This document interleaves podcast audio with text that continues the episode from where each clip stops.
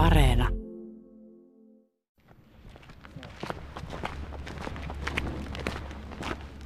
Tässä on tämä Lasipalatsin salavan kanto. Se on tämmöinen hyvin kierteisesti kasvanut kanto. Se on tuotu tänne Vuosaareen. Täällä silloin viimeiset, sanotaan terminaalihoito sitten täällä. Merkki, missä voi, tai paikka, missä voi kokoontua, sitä on helppo löytää täällä.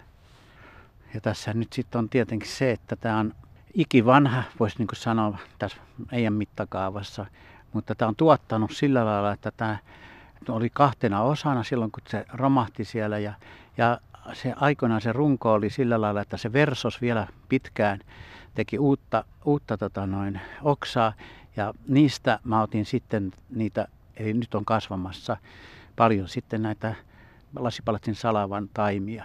Toki niitä on myös saatavana muualtakin, mutta ne on ihan kivoja lahjoja antaa sitten helsinkiläisille.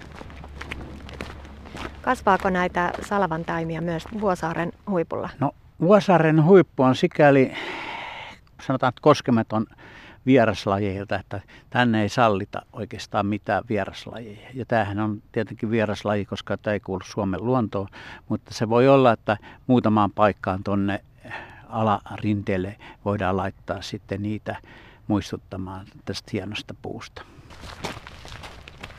Ylijäämämaasta koostuva Vuosaaren huippu on luontopuutarhuri Jukka Toivosen vehreä luomus, jota on rakennettu yli 20 vuotta.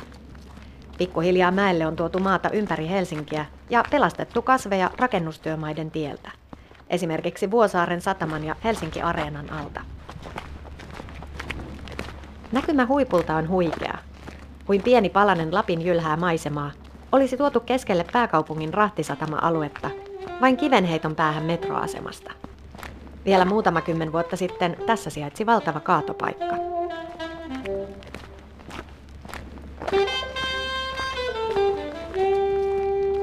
Jukka Toivonen korostaa, että kaupunkien viheralueet voivat olla muutakin kuin kaavamaisia, rakennettuja puistoja.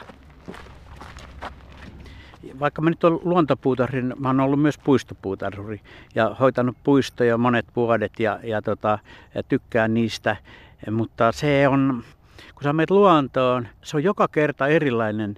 Sanotaan vaikka, jos sä käyt 30 vuotta luonnossa, niin se on periaatteessa joka kerta erilainen tunnelma ja sä saat siitä irti, mutta jos sä käyt siinä samassa puistossa 30 vuotta, niin mä en enää sit tiedä, mitä se antaa.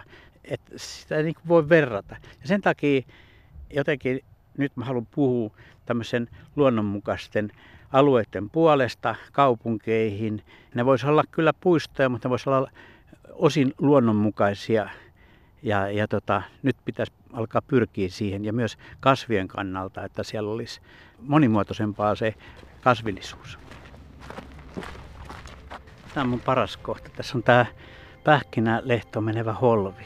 Eli tämä on jotenkin semmoinen vaikuttava kokemus, kun sä oot Helsingissä ja sitten sä lähet kulkee Pähkinälehtoon ja sä menet tuosta Holfinportista sisään. Ja sit sä aistit sen tunnelman, minkälainen tuolla Pähkinälehdessä on. Ja kun niitä ei kovin paljon ole Suomessa ja varsinkaan Helsingissä. Ehkä Pasilassa oli ennen, Itä-Pasilassa, mutta siellä ei enää kuin rippeet velodromin rinteillä.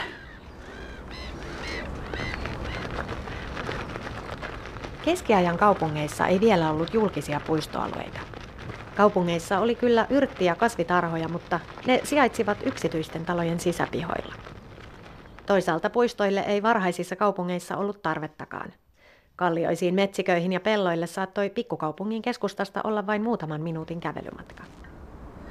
Yksityisten pihojen ohella varhaisimmat viheralueet olivat kuninkaallisten metsästyspuistoja. Esimerkiksi Turussa Ruissalosta tuli tällainen 1500-luvulla, jolloin Juhana Herttua asui Turun linnassa. Metsästyksen mahdollistamiseksi Ruissaloon tuotiin muun muassa Saksan hirviä. Kulttuurihistorioitsijat Rauno Lahtinen ja Hannu Laaksonen ovat tutkineet Turun puistoalueiden historiaa. Heidän mukaansa myös Turun keskusta sai ripauksen vehreyttä 1700-luvun jälkimmäisellä puoliskolla, kun uudistuksen tuulet puhalsivat Euroopasta. Ruissalosta haettiin nuoria tammia, joita istutettiin Suurtorin, Hämeenkadun ja ison kirkkokadun varteen. Samaan aikaan legendaarisesta Viipurin Monrepo-puistosta tuli maan kuuluisin englantilaistyyppinen maisemapuisto romanttisine kävelypolkuineen. Kaupunkipuutarhat saivat myös uusia näyttäviä lajikkeita. Kerrotaan, että esimerkiksi ensimmäinen syreenin taimi saapui Suomeen turkkulaisapteekkari Synnervärin tuomana vuonna 1728.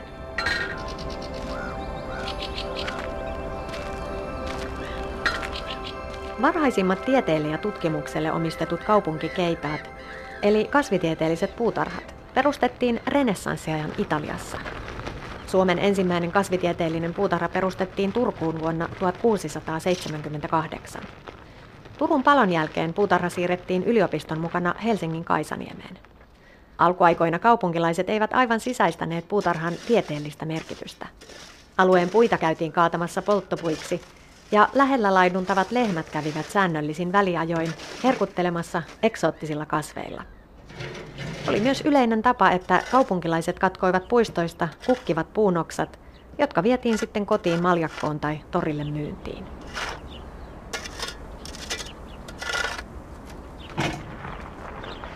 Palataan vielä hetkeksi itäiseen Helsinkiin. Monet luontopuutarhuri Jukka Toivosen luomat viheralueet ovat saaneet alkunsa vaivihkaa ja kaupungilta lupia kyselemättä.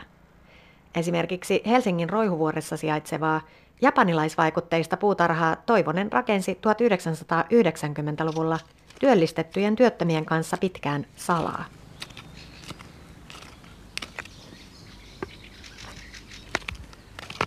Mulle tuli se itämainen sammal, puutarhat ja kaikki ne kivet ja ne elementit, mitä siinä oli.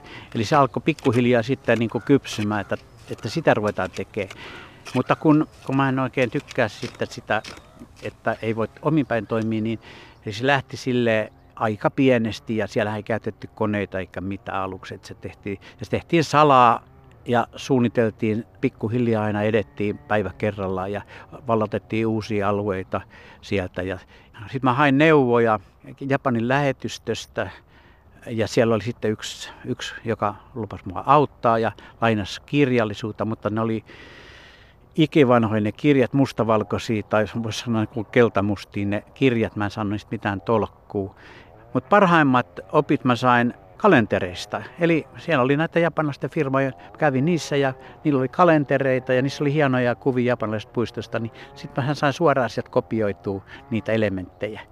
Niin kauan kun mä jäin kiinni siitä sitten, että mitä se Toivonen on lähtenyt jotakin tekemään tonne. Ja sittenhän se kävi niin, että sitten sinne palkattiin avuksi maisemaarkkitehti ja sitten sinne periaatteessa sai rahaakin. Ja tuonhan mä olin tehnyt ilmatteeksi, eli se ei ollut tullut maksaa kaupungille periaatteessa mitään muutama vuosi, kun me tehtiin työllistettyjen kanssa. Luonnosta kerättiin se materiaali ja semmoisista puistoista, missä piti karsia jotakin puita pensaita, niin me siirrettiin niitä sinne. Myös Vuosaaren huippua Jukka Toivonen lähti ensin rakentamaan pikkuhiljaa ja omin päin. Nykyisin alueella on huikea luontoarvo. Keinotekoisesti rakennetulla kukkulalla liikkuu peuroja, kettuja ja käärmeitä, jopa ilveksiä. Tässä on nyt tämmöinen hieno kanjoni, mutta sitten meillä on täällä, mennään tänne, missä meillä on lehtoa. Mä en niin kuin silleen ymmärrä tämän päivän puistoja, kun on kaikkia rakenteita, ne on täys kaikkia esteitä. Mä en löydä niistä sitä puiston henkeä. Et ne on niin sääntöjen sanelemia. Ja siellä on tekniikkaa ja kovaa pintaa ja kaikkea. Mulle se on vaikea, koska mä katson sitä, että ihminen saa jonkun elämyksen. Tai vanhoissa puistossa oli tietenkin nämä isot puut. Että niitäkin pitäisi nyt sit aina ajatella, että silloin kun se puu istutetaan, niin että sille suodaan se tavallaan sen puulajin elämänkaari. Mutta se, että totta kai se on se turvallisuus, mikä on tietenkin, mutta sekin on semmoista niinku yli huole. Mä oon ollut itse silloin aikoinaan niitä puita hoitamassa ja joskus tuntui pahalta kaataa niitä tai poistaa niitä. Kuitenkin se eliön määrä, mikä semmoiseen kätkeytyy ja kuinka tärkeä se on koko ekosysteemille ja elinympäristölle, semmoinen vanha kuoleva puu. Ja mun mielestä se olisi jotenkin hienon ihmisellekin näyttää niin kuin se kaari, te näytetään ihmisille, että okei, tässä on taimi, tässä on siemen, tässä on taimi, ja näin se kasvaa, näin sitä hoidetaan, ja tässä on 50 vuotta, tässä on 100 vuotta, tässä on 150 vuotta. Niin ihmiset näkisivät, että oikeasti nämä on paljon parempi kuin ihmiset. Siis puuhan nyt on paljon parempi kuin ihminen. Ne saa olla aina täällä mun mielestä. Ihmisiä ei tarvitse, mutta puita pitää olla.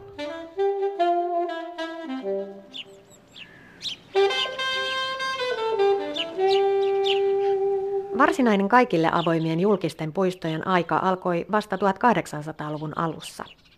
Ajan uskomuksen mukaan tartuntataudit levisivät ilmassa leijuvien, pahanhajuisten höyryjen eli miasman välityksellä. Kun tiiviisti rakennetun ahtaan asutuksen keskelle rakennettiin avoimia puistoja, kaupunkiin syntyi myös puhdasta ja terveellisempää ilmaa. Esimerkiksi koleran leviäminen pakotti kaupungit uudistamaan rakennettaan ja parantamaan elinoloja. Toisaalta puistoja rakennettiin paljolti myös paloturvallisuussyistä. Aikansa mestariarkkitehti Karl Ludwig Engel suunnitteli Turkuun ja Helsinkiin leveitä katuja ja väljää kaupunkikuvaa.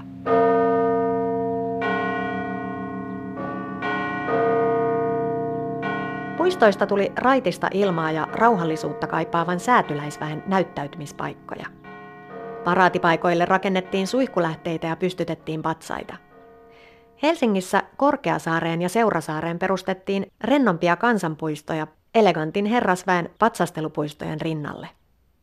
Vielä 1900-luvun alkupuolella kaupunkilaisilla ei ollut asiaa puistojen nurmikkoalueille. Ne eroteltiin käytävistä matalilla aidoilla ja kerrotaan, että nurmikon tallomisesta saattoi jopa joutua poliisin puhutteluun. Helsingin kaupungin museon tutkija Jere Jäppinen on selvittänyt, kuinka lasten elintila pieneni kasvavissa ja tiivistyvissä kaupungeissa. Helsingin ensimmäiset leikkikentät avattiin Kaivopuistoon ja Kaisaniemeen 1800-luvun lopulla. Tuolloin kaupunkipuutarhuri totesi, että leikki uhkasi puistojen istutuksia ja sopi huonosti kaupunkiarkkitehtuuriin. Pikkuhiljaa Suomen voimistelun opettajien liitto ajoi läpi ajatusta, että puistot tulisi omistaa myös lasten leikeille ja liikunnalle hienostuneen patsastelun sijaan.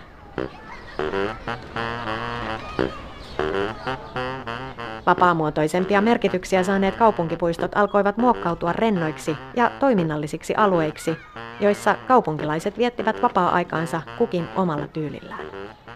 Näin Mika Waltari kuvaili Helsinkiä vuonna 1931 ilmestyneessä romaanissaan Appelsiinin siemen.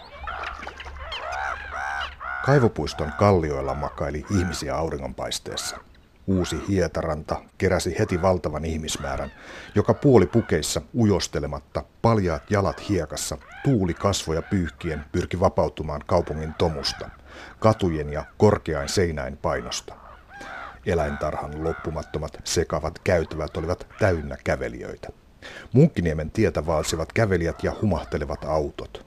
Korkeasaari oli sunnuntaisin täynnä talousapulaisia, sotilaita, konttoristipareja, lapsia, koululaisia ja arvokkaampia pareja, jotka söivät suuressa ravintolassa.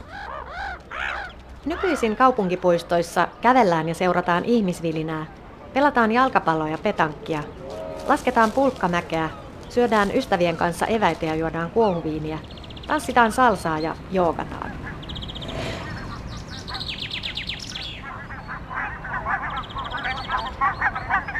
Keväällä 2020 kaupunkien kadut, aukiot ja puistot tyhjenivät, kun paljon puhuttu koronavirus ajoi ihmiset omiin koteihinsa. Kun ravintolat, kahvilat, kirjastot, museot ja uimahallit sulkivat ovensa ja julkisissa sisätiloissa oleskelua suositeltiin välttämään, puistojen merkitys osana kaupunkitilaa sai uudenlaisen tärkeän roolin. Kaupunkien viheralueet täyttyivät lenkkeilijöistä, pyöräilijöistä ja etätyöläisistä takeaway-lounaineen.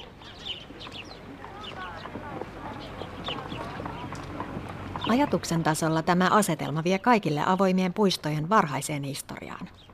Alunperinhän puistojen nähtiin hidastavan tartuntatautien leviämistä.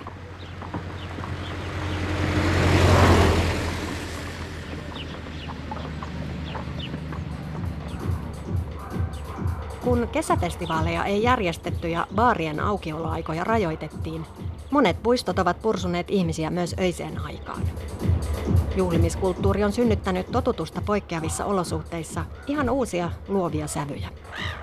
Helsingissä epävirallisissa hetkessä syntyneissä konemusiikkibileissä on tanssittu läpi yön ainakin Alppipuistossa, Mustikkamaalla, Lapinlahdessa ja Tervasaaressa. Ronja Englund ja Ronja Lind nauttivat auringosta puiston nurmella Helsingin keskustassa. No, mulla on tänään lomapäivä, niin mä olisin vaan olla ulkona, nyt on hyvä sää, niin... Mä teen itse vähän koulujuttuja tässä samalla ja ei jaksa istua enää sisällä, kun viimeistä kesäpäivää viedään melkein, niin pakko päästä ulos vähän tekemään niitä mieluummin, kun voi ottaa koneen mukaan. Aina kun on ollut niin aurinko ulkona, niin ollaan kyllä oltu täällä, kun ei ole pysty olla niin missään sisällä. Ja kun kaikki ravintolat ja kahvilat on ollut kiinni, tai no ei nyt kiinni, mutta kuitenkin, että haluaa olla ulkona niin paljon kuin mahdollista. Joo, kyllä tässä aika paljon tulee vietittyä. Tuntuu vähän turvallisemmaltakin istua puistoissa ja sit saa kunnolla olla ulkona ja viltit mukaan vaan, niin tulee aika kiva fiilis istua täällä mieluummin kuin jossain sisällä. Pääsee viettää aikaa ulos, vaikka asuukin kaupungissa eikä kuin maalla. No, onko nämä poikkeukselliset korona-ajat vaikuttaneet puistojen merkitykseen kaupungissa? Mitä mieltä te olette? Kyllä mä sanoisin, että on ainakin vilkastunut tosi paljon, että tässä meidänkin puistossa niin ihmiset on joka päivä täällä. Nyt täällä on vähän tyhjää, mutta että muut päivät on ollut ihan melkein täyttä ja ollut erilaisia aktiviteetteja ulkona, ihan erilaisia ryhmäliikuntoja jostain saleista sun muista on vedetty ulkona nyt, kun sisällä ei ole voitu olla, niin on kyllä tää koronakevät ollut vilkasta aikaa puistoissa, sanoisin.